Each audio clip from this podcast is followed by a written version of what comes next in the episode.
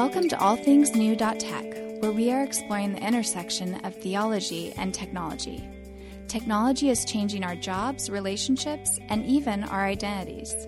It's easy to get excited about all the new things, but as Christians, we also believe that God is redeeming this world through His effort, making all things new. This podcast features conversations with entrepreneurs, technologists, and innovators examining how technology transforms our understanding of God, His creation, and what it means to be human. Today, Paul Taylor from All Things New is talking with Brian Green. Brian is the Director for Technology Ethics at the Markkula Center for Applied Ethics at Santa Clara University. The Ethics Center works with a variety of organizations to teach them tools for making better ethical decisions. Paul and Brian will talk a lot about how the technology industry can incorporate ethics into their processes. They will discuss some of the big ethical issues facing the tech industry today. Brian will share some of his thoughts on the moral imperative for space exploration. And they'll think together about how Christians can make a difference through technology in the world today. We hope you enjoy their conversation. Well, this is Paul Taylor. I'm here for All Things and I'm sitting with Brian Green, who is the Director of Technology Ethics at the Markkula Center for Applied Ethics at Santa Clara University. Brian has a background degree in genetics from UC Davis and a doctorate from Graduate Theological Union Seminary. He teaches AI ethics. He's the member of several ethics groups, corporate groups, and has written publications on technology ethics, AI ethics, ethics of space exploration, and if all goes well, he has a forthcoming book out on space ethics that'll be fascinating to read. So, Brian, thanks for being with us. It's good to be here. Thank you for having me. Yeah. And uh, Brian has the unique distinction also of having listened to all of the All Things New Tech podcasts, which puts him in a very small group of people in the world. so we're, we're, grateful for that as well. Um, well, Brian, why don't you just start telling us your your story, how you um, maybe how you came to faith first and then how you started working with technology ethics. Sure. So i was i was raised here in the bay area. Uh, my father was atheist and my mother was a, a, catholic and she didn't go to church very often. Um, so as a child i was basically unchurched i guess. I, I, I, church was not a thing that i did.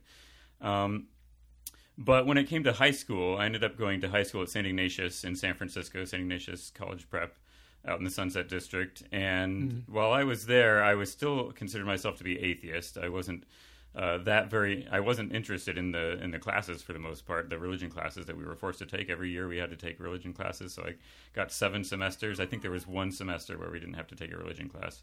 Your favorite semester, right? Right.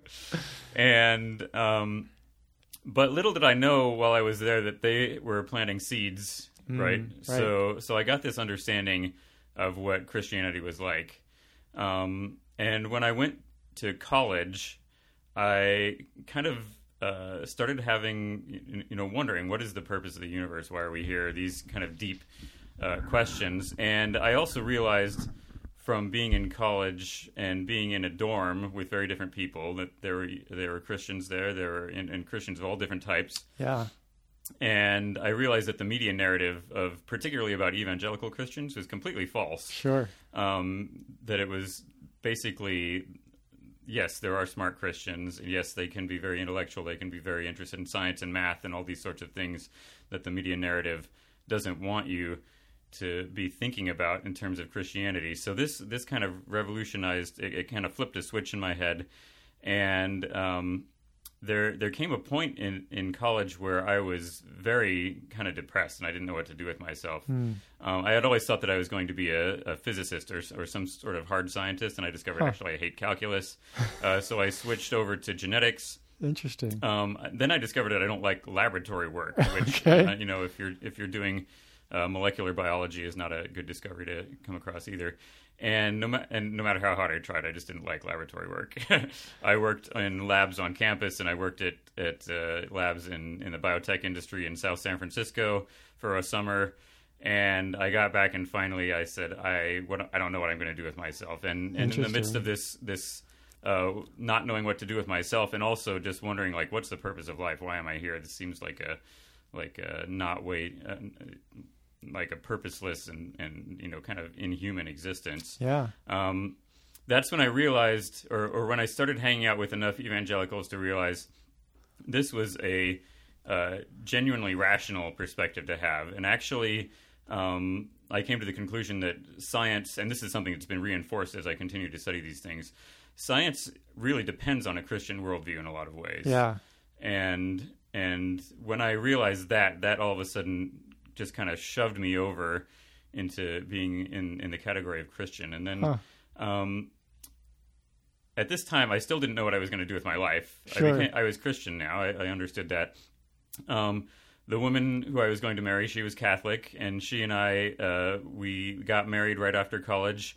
Uh, we didn't know exactly what she didn't know what she wanted to do with her life either, but we knew we wanted to get married. So we joined the Jesuit Volunteers International, which is a Catholic uh, organization with, that sends volunteers basically around the world to schools that need teachers or, or other sorts of organizations Oh, cool. that need to have uh, people work at them. And uh, while I was, and the, and the only reason I knew about this organization is because I'd gone to St. Ignatius in San Francisco, Okay. which is a, a Jesuit high school. So it's the same order of priests um, who ran who ran the Jesuit volunteers as who ran St. Ignatius, and also who run Santa Clara University. All right. So we went out there. I discovered that I liked teaching. I was teaching high school, and I also realized that Where did you go? Where did they send you? they sent me to the Marshall Islands. Okay. And the Marshall Islands were somewhere that I had never heard of before, except for the fact that the U.S. had used them for nuclear testing after World War II. Sounds like a great destination. and 10% of their country is still uninhabitable Wow. from radiation, from lingering fallout radiation.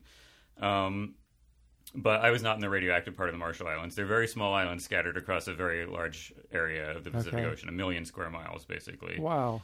Um, and so, so I was teaching out there, and it quickly became apparent to me that technology was more interesting for the from the social impact perspective. The social impact of technology um, was really apparent out there because they had been used for nuclear wes- weapons testing. They had a long history of colonialism, which is all based on you know outside higher technology powers coming in and colonizing them.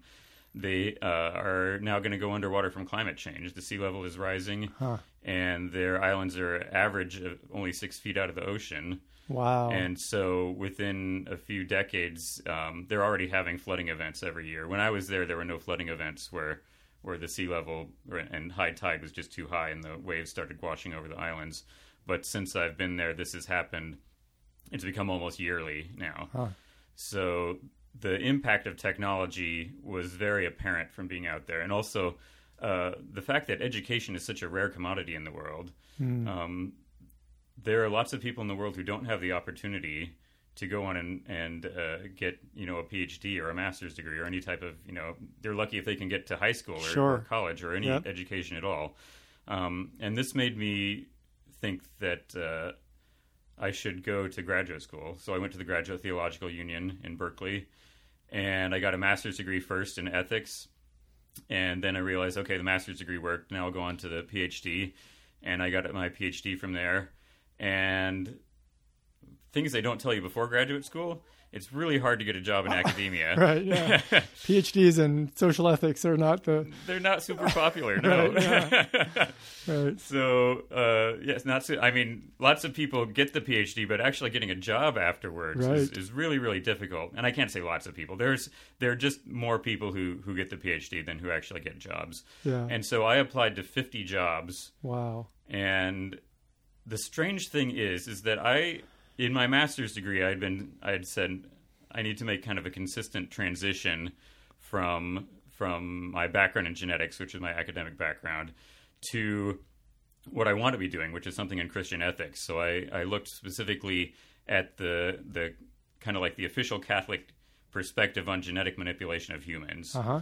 and uh, so there's this already this technology ethics kind of perspective built on, into that and then for my phd i said what is it about human nature and technology what's going on there Yep.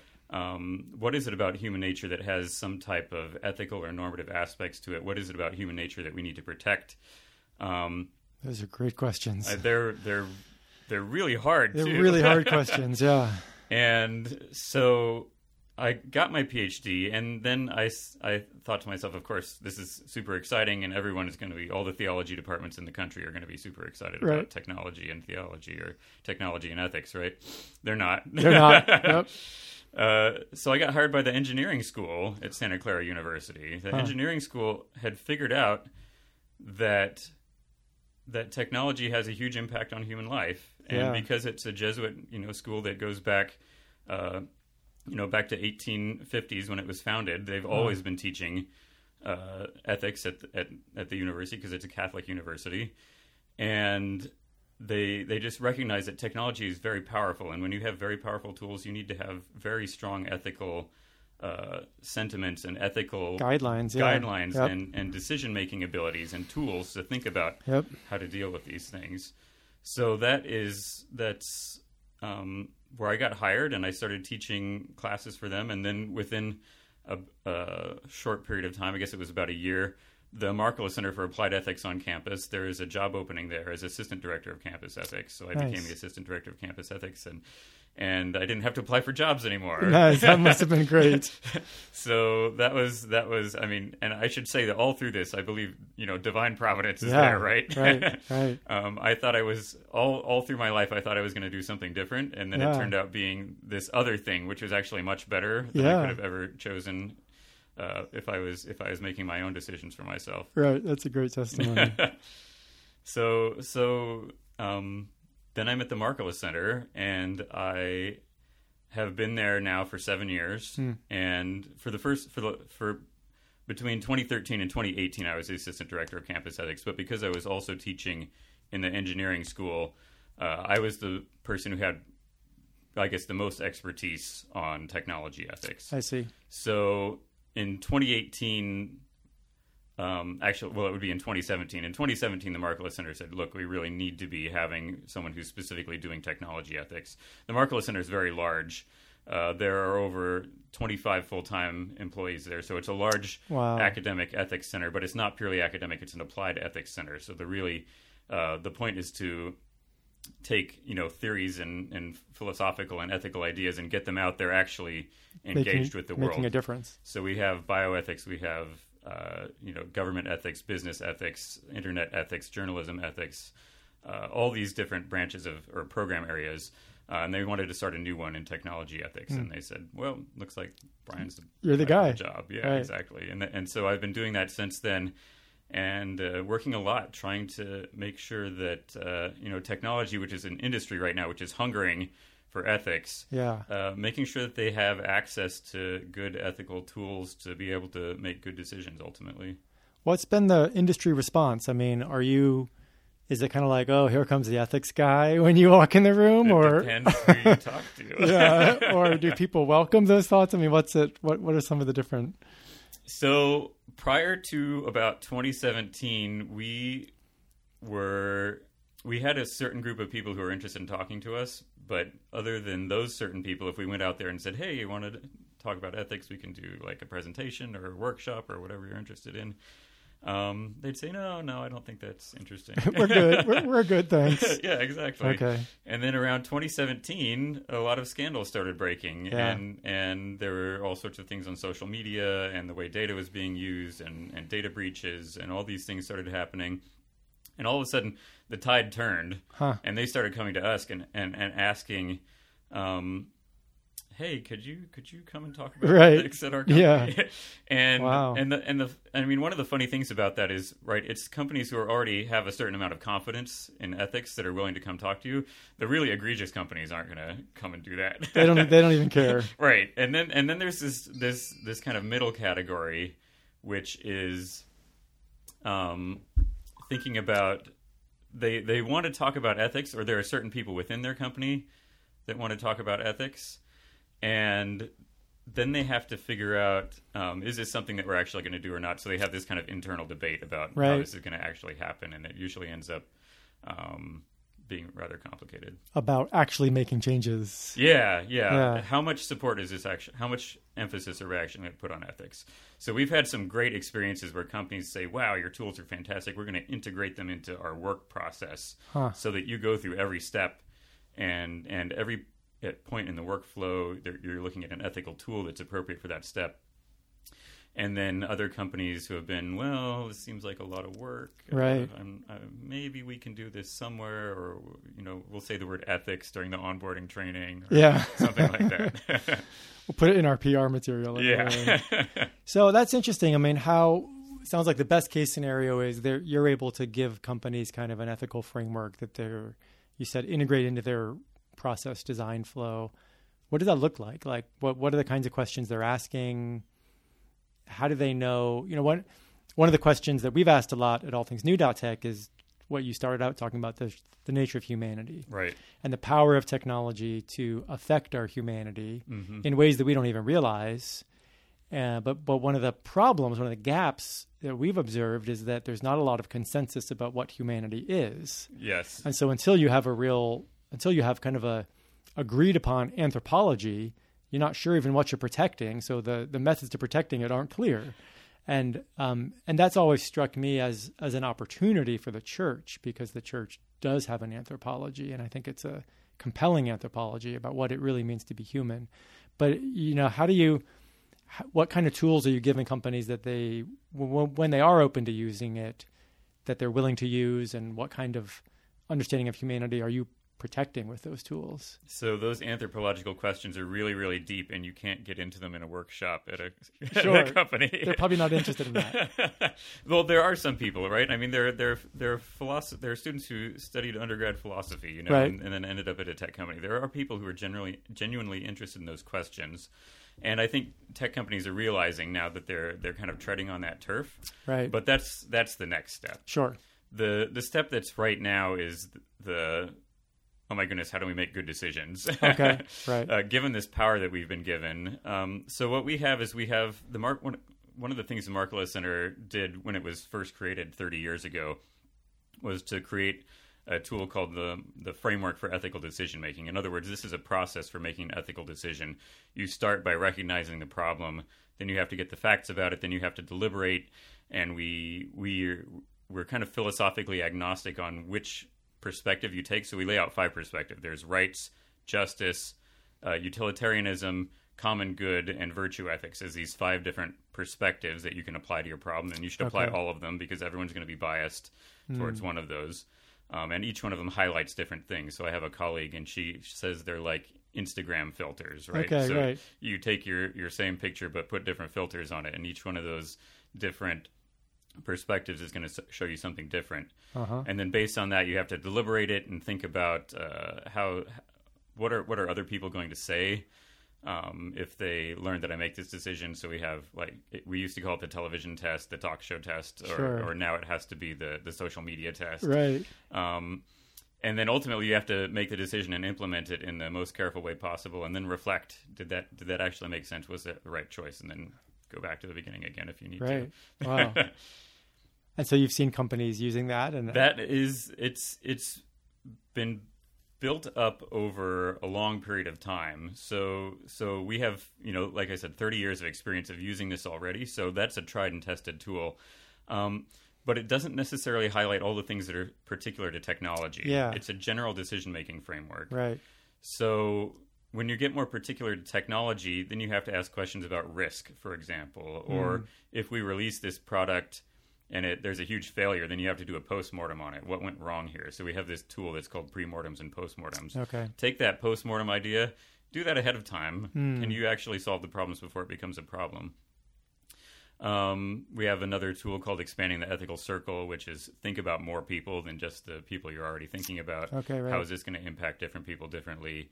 Uh, remembering the benefits of creative work. So, what's the real benefit that you're concentrating on? Make sure that you realize that there's a benefit there and that you're really emphasizing that benefit. And and when you get into questions of addictive technology, for example, Yeah. uh, you're you're short circuiting the benefit process, right? It's like there's something good about you know there's there's something about the addictive app that's good that Right. you're attracted to, but at some point it needs to stop because there are other things that are more important. Yeah. Yeah. I've had that conversation with some of the, the people doing gaming on Right. our podcast. And how do you, how do you build a game that's interesting and compelling, Yes. but not specifically designed to make you neglect all your other responsibilities in life? Exactly, exactly. Yeah. There, there's there there are multiple goods in life. Yeah, right, and, exactly. And the game is only one of them. Right, right. if if it's even that good in the first place. sure, sure. Yeah. Um, and and I mean, there is. I don't want to belittle gaming because I think there's actually some really fascinating, interesting ethical and philosophical stuff that's built into into a lot of games.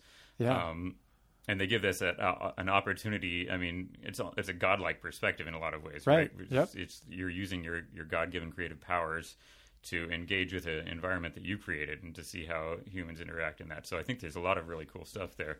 But there are other goods in life, right? Yep. There's your family. yeah, exactly. there's you know Eating and sleeping. is, eating, sleeping, all Right. sorts of things that that we have known examples of where things have gone wrong. where- Yeah, that's exactly the conversation. I don't think the podcast is published yet, but it probably will be by the time yours is. Uh, with Cheryl Chen, who works with uh, AI and gaming Okay. at Google, and she was talking about you know, you're giving people the possibility to kind of make these godlike decisions in a safe framework, Right. Which then, presumably, if you know if it works well, you can kind of practice decision making, right. and then you can actually become better at decision making Yes, in real life. that- so that's That's a wonderful, beautiful opportunity that exists Right. with ethics, the intersection of ethics and and technology. Now, Yeah. is the opportunity.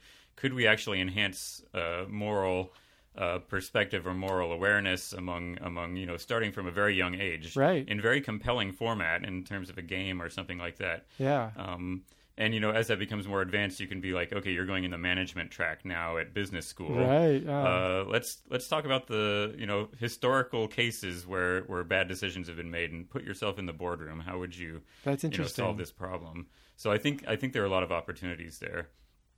you can actually see consequences play out in a virtual setting so that you don't actually have to see the real consequences and kind of learn from your mistakes. Yeah, I mean, and this is what a lot of AI does: is this scenario modeling or trying Yeah. to predict what the future is going to be in a certain sense. Um, and it's very important work um, if it's being used for something good. I mean, if it's being used for something bad, it's still important, but in a bad way. Sure, right. So there's the I think the the moral weight of technology has really really grown over time, Hmm.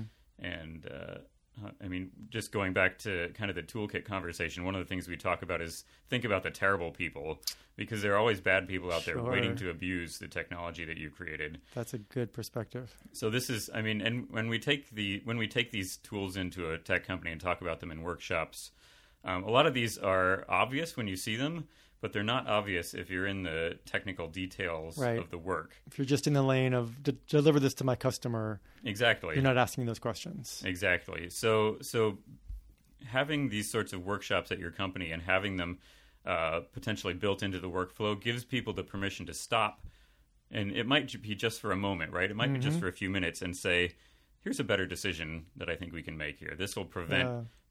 Bad use of the technology, or this will encourage a better use of the technology." Are there like particular issues that you've observed? I mean, sounds like you have a very broad spectrum of technology, and you're here in the Bay Area where there's a lot of, of course, internet and social media. And are there a few ethical areas that you've seen bubble up as like these are the things that are really either concerning to you personally or concerning most companies? I mean, maybe privacy is one of them. Are there So are there some categories like that? So this is funny. One of the things we talk about in our workshops is that ethical problems are like birds. In Okay. other words, ethical issues are everywhere. Uh huh. You know, we're surrounded by birds all the time. You open the window, there are birds outside tweeting, um, and you don't necessarily notice them all the time. If you Right. if you want to notice that there are birds around, you have to actually be aware of that. You have to choose to be aware of that. Okay. And one of the things that happens um, over time is that people, um, you can develop this this talent, right? You can become a Yeah. bird watcher. You can recognize what these things are. So when you talk about privacy, for example, um, we we me and my colleagues after a while we're, we we thought about it and we are like, you know what? Ethical or privacy issues are basically the the pigeons of the like bird world. Okay. right? Just- they just like they're they're everywhere. They're everywhere, exactly. Okay, right. Yeah. These privacy issues are very common, and so every technology company that has anything to do with data Right. needs to think about privacy issues. They need to think about Are they using their data correctly? Are they sharing it in a correct way or incorrect way?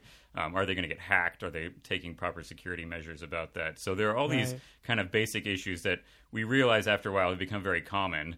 Um, and of course, if you're walking through, you know, downtown San Francisco, you're going to notice there are pigeons everywhere. Right. Yeah. yeah. um, so you have to watch out for them. And and yet at the same time, technology also presents these very exotic questions a lot of the time. Mm. And like a like a strange bird that you've never heard before or seen before. Interesting. Yeah. You're going to say, oh, I, well, that's weird. I don't even know what that is. You have to do some research, figure out what's going on there and technology is really giving us these powers that we've never had before. And so we're seeing ethical issues that we've never had to deal with before. Sure. I mean, really deep ethical questions uh, having to do with anthropology and having to do with with uh, what is it that's valuable valuable about humanity? Mm-hmm. What are we going to what are we going to turn ourselves into with our technology? And it's not we don't have to go so far as thinking about like designer babies or putting like cybernetic implants in our bodies, although these things are happening more and more. Yeah. Um, it can be very mundane things, um, which which are just uh, the fact that the flow of information through society has completely changed in the last 15 years. Yeah. It doesn't flow in the way that it used to. It goes largely through social media now, and that different type of mediation has completely uh, altered the way that we interact with information, and it's made us vulnerable to all sorts of uh, if you want to think about it, information hacking that people are, are, are hacking right. our brains basically, and and uh, so we have to put up defenses that we've never had to think about before, and uh, determine to ourselves, well, what is the value of truth? We we really really value free speech and free expression, expression. Right. But that free speech and free expression should be for the sake of a good, yeah. and that good ultimately needs to be the truth. Yep. Um, and so, what what value is the truth as far as a right goes, and, yeah. and, how do these these sort of things balance against each other, especially in a pluralistic culture where people are not going to agree on these things? Exactly. What is truth, and how do you agree on it, and how do you? Yeah, hard questions. Yeah. What about like? You know, I think there's there's clear like ethical issues, and the the type of conversations we're having at All Things New Tech are about the intersection of theology with technology, which I would th- ethics is kind of part of that Venn diagram, but it's not the whole thing. Right. There's there's there's obvious overlap, but it's not you know it's not one to one. Like I'm thinking of um, you know I read a report that said that for a lot of seniors now, their Amazon Alexa is their most constant companion, right? So that's not. So you, you think about that as okay, this is where we've come. Like there's not nece- that's not necessarily unethical. Right. So it's not really in the ethical camp, but it's also not necessarily a great thing. Although, I mean, you know, you could debate this, right? Now, now they have someone to talk to and they have interaction, but it's, I think everybody would admit, well, it's not as good as real human action, but right. but, but it's maybe better than nothing, or maybe it's worse than nothing. You know, though, those are kinds of the really hard questions to answer do you get into any of those areas, or are those kind of left? Well, these these these are genuine important ethical areas, and actually, one of the things that I talk about in my AI ethics class is specifically loneliness. Actually, yeah. we're going to be talking about this in my class tonight, which is uh-huh. that we have all these new communication technologies, and yet people are more lonely than they've ever been. Right. And it's really uh, one of the things that I got from being in the Marshall Islands for two years um, was that they have a completely different culture than we have in America. It's very communal. It's very centered on immediate interpersonal interactions. Yeah. And yet they still have problems with loneliness. Also, it's it's um, the suicide rate out there is terrible. They just mm. so many people.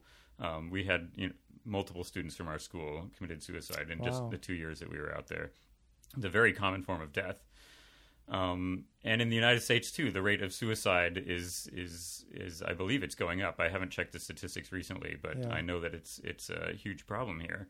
And so this loneliness or lack of feeling of fitting in, even though we have the internet, which is supposed to be a place where everybody can find everything that they're looking for, you can find whatever community you want to be a part of there. There's still this crisis right. of of we need to have interpersonal interactions, and they need to be uh, something that that is rewarding and, and, and gives us meaning ultimately. This this question of meaning and purpose, yeah, I think is is perhaps the one of the deepest. I mean, I think it is personally the yeah, deepest question absolutely. that we have right now. Right.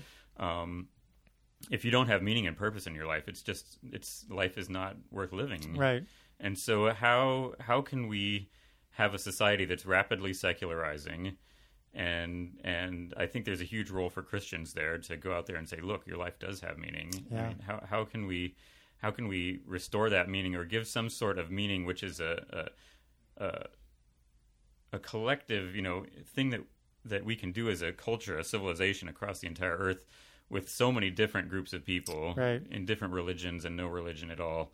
Uh, we have to figure out how to how to have some sort of collective meaning and purpose here. And I think, as speaking as a Christian, I think that there is something truly unique about Christianity that gives us an important and unique answer to this question. Yeah.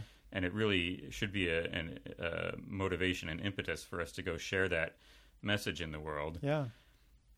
Yeah, I think it's I I sense that the kind of to the extent that there's a technology crisis of, you know, people coming asking ethical questions, I think that's an opportunity for us It is. to share what we believe and I think there's a grounding and a framework that's not restrictive but really freeing and beautiful and but it's hard to communicate. It's hard I think for people to grasp that. Yeah, I, I, continuing in that vein, I would say that every crisis is also an opportunity, Yeah. right? yeah, yeah, that's right. that that um, we're in a we're in a genuine cultural crisis right now. Yep.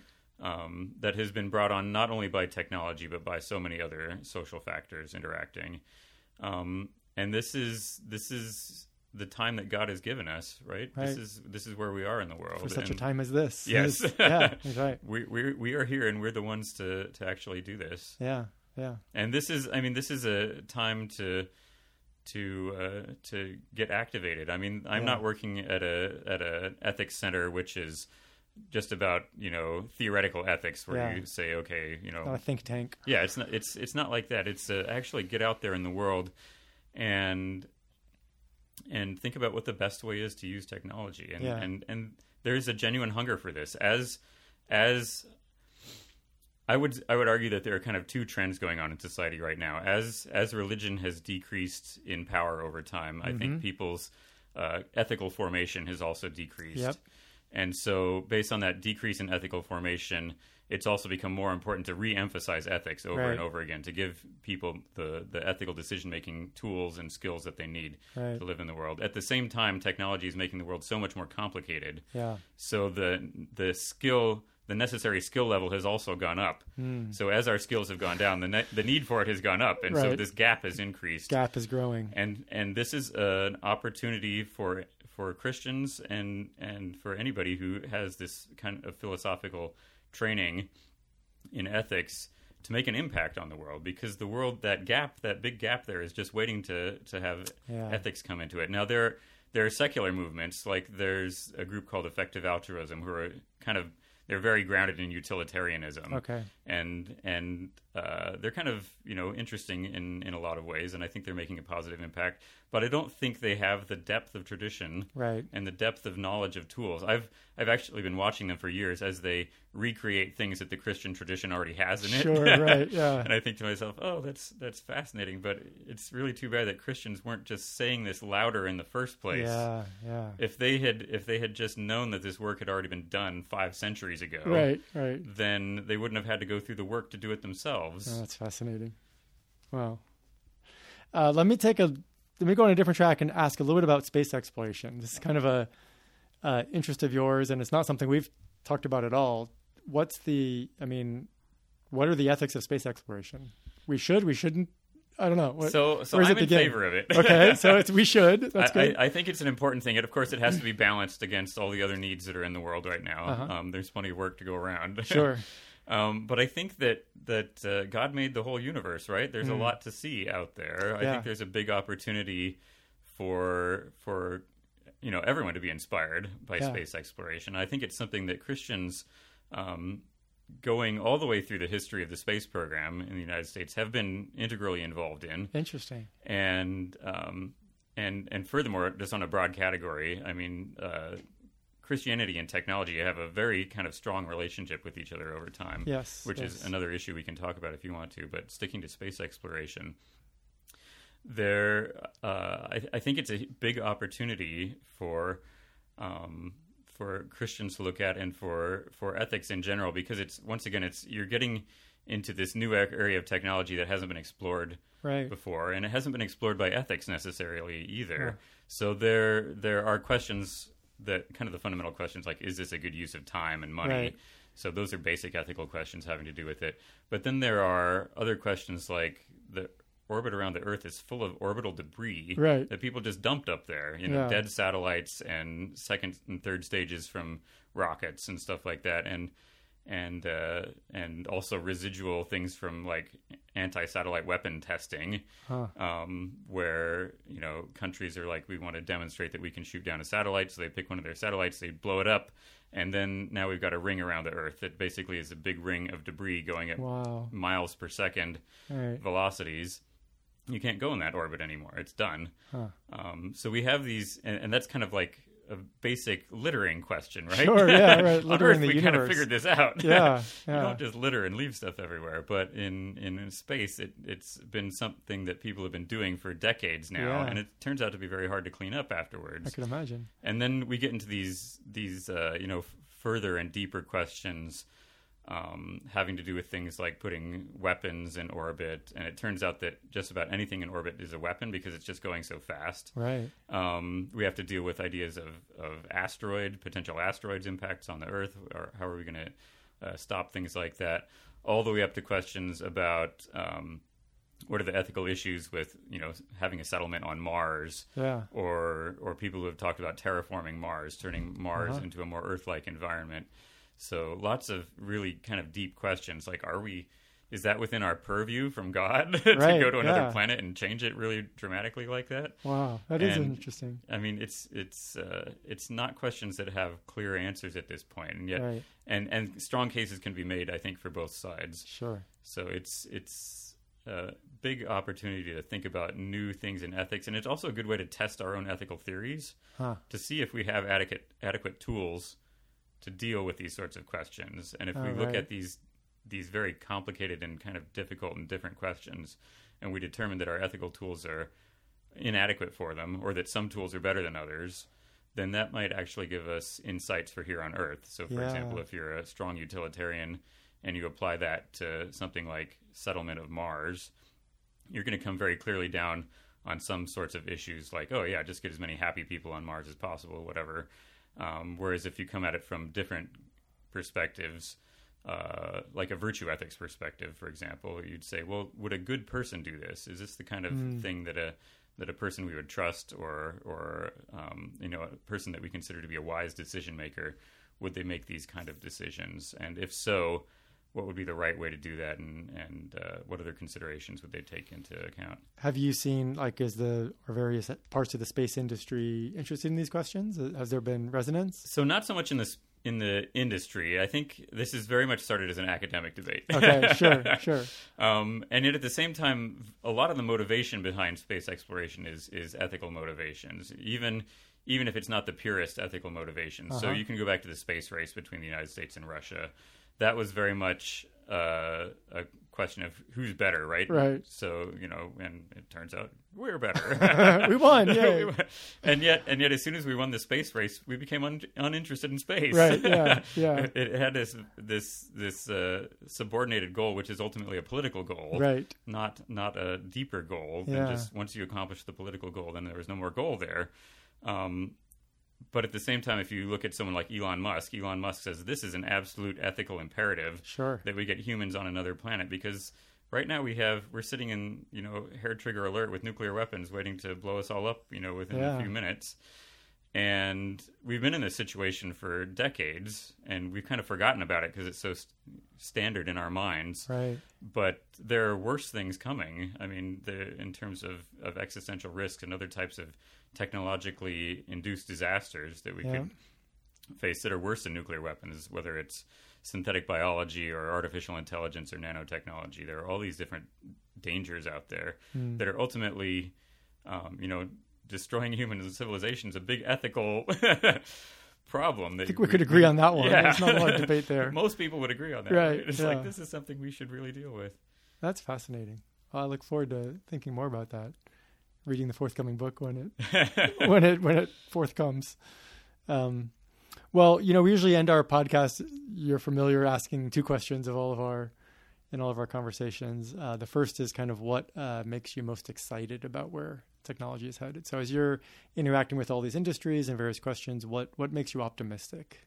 So, uh, one of the things I'm optimistic is that I think that we still have enough of this of of these ideas of what people are supposed to do. Kind of this this. Uh, um, a lot of it is is is kind of the residual Christian Christian Yeah. anthropology of what what are humans supposed to do with their life? Well, we're supposed to make the world a better place. We're Right. supposed to help each other. Yeah, Um, I think that that there's a lot to be optimistic about.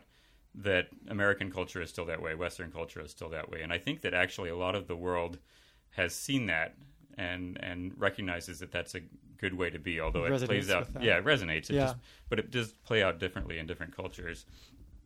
So I think that that we still have enough of those ideas that ethics is important and, and doing the right thing is important. That, that our culture, I think, has a lot of hope left in it right. uh, that these good things will happen. So I'm and I'm hopeful um, that technology gives us abilities that we've never had before. Yeah, We can through most through much of human history, um, and and ultimately, yeah, most of human history. We haven't been able to solve a lot of big problems. Right. So if you go back to medieval times and you want to cure someone of cancer, there's not really a good option for it unless it's a very simple tumor that's like very superficial. Maybe you could, Right. you, and even then you're likely to die Yeah. because just from the surgery. Uh, whereas now medical technology is advanced incredibly, yeah, and you know, giving health care is one of the basic things that Jesus did. Right, yeah, he, it's a great he cured people, and and that's been something that Christians have been doing ever since then. Is trying to figure out how better to heal people, yeah, and we have that technology now. We have the ability to fulfill this basic task that Jesus showed to us as being an important task that we can do for each other. Um, and I think there are lots and lots of opportunities as we're getting more and more power to to actually make the world a better place, to do things that we haven't been able to do before. We need Yeah. to recognize them though.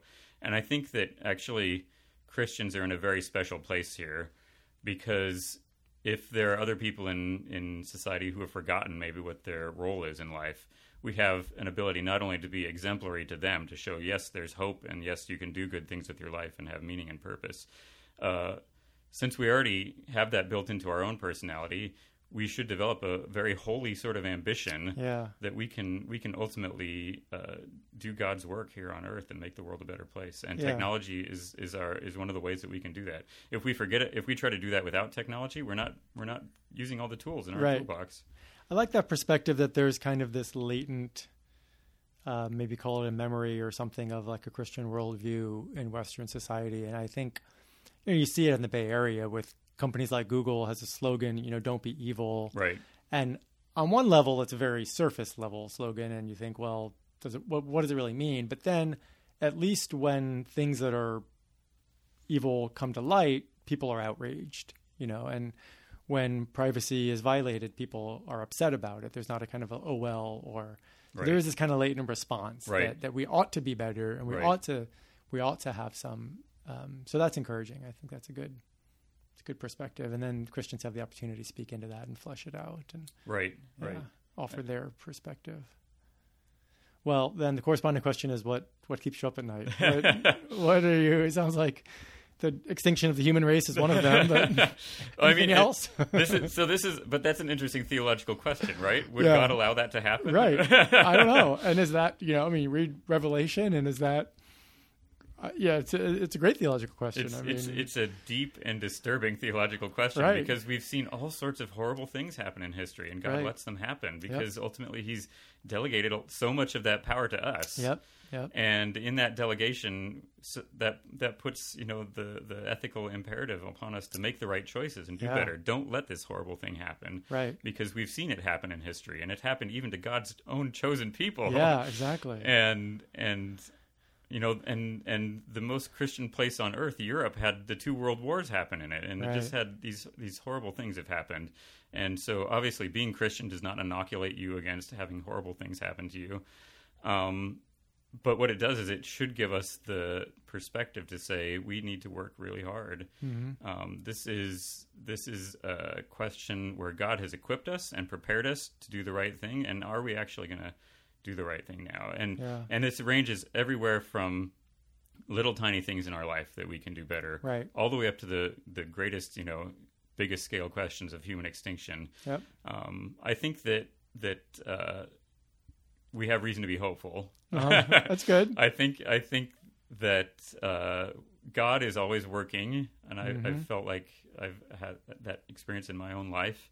Um, I've seen God working in other people's lives. I, I know that it's there, and yet at the same time, God's not going to make it easy on us. Right. It's not. It's it's not going to be a walk in the park. It's He going to doesn't be do the work for us. yeah, we have to actually Yeah. do it. And I think that this enormous responsibility of ethics that God has put on us should inspire us to be the best people that we can be and ultimately to do that in an ambitious way, right? How much how much good can I can I actually accomplish in the world? Yeah. And I think that technology enables that.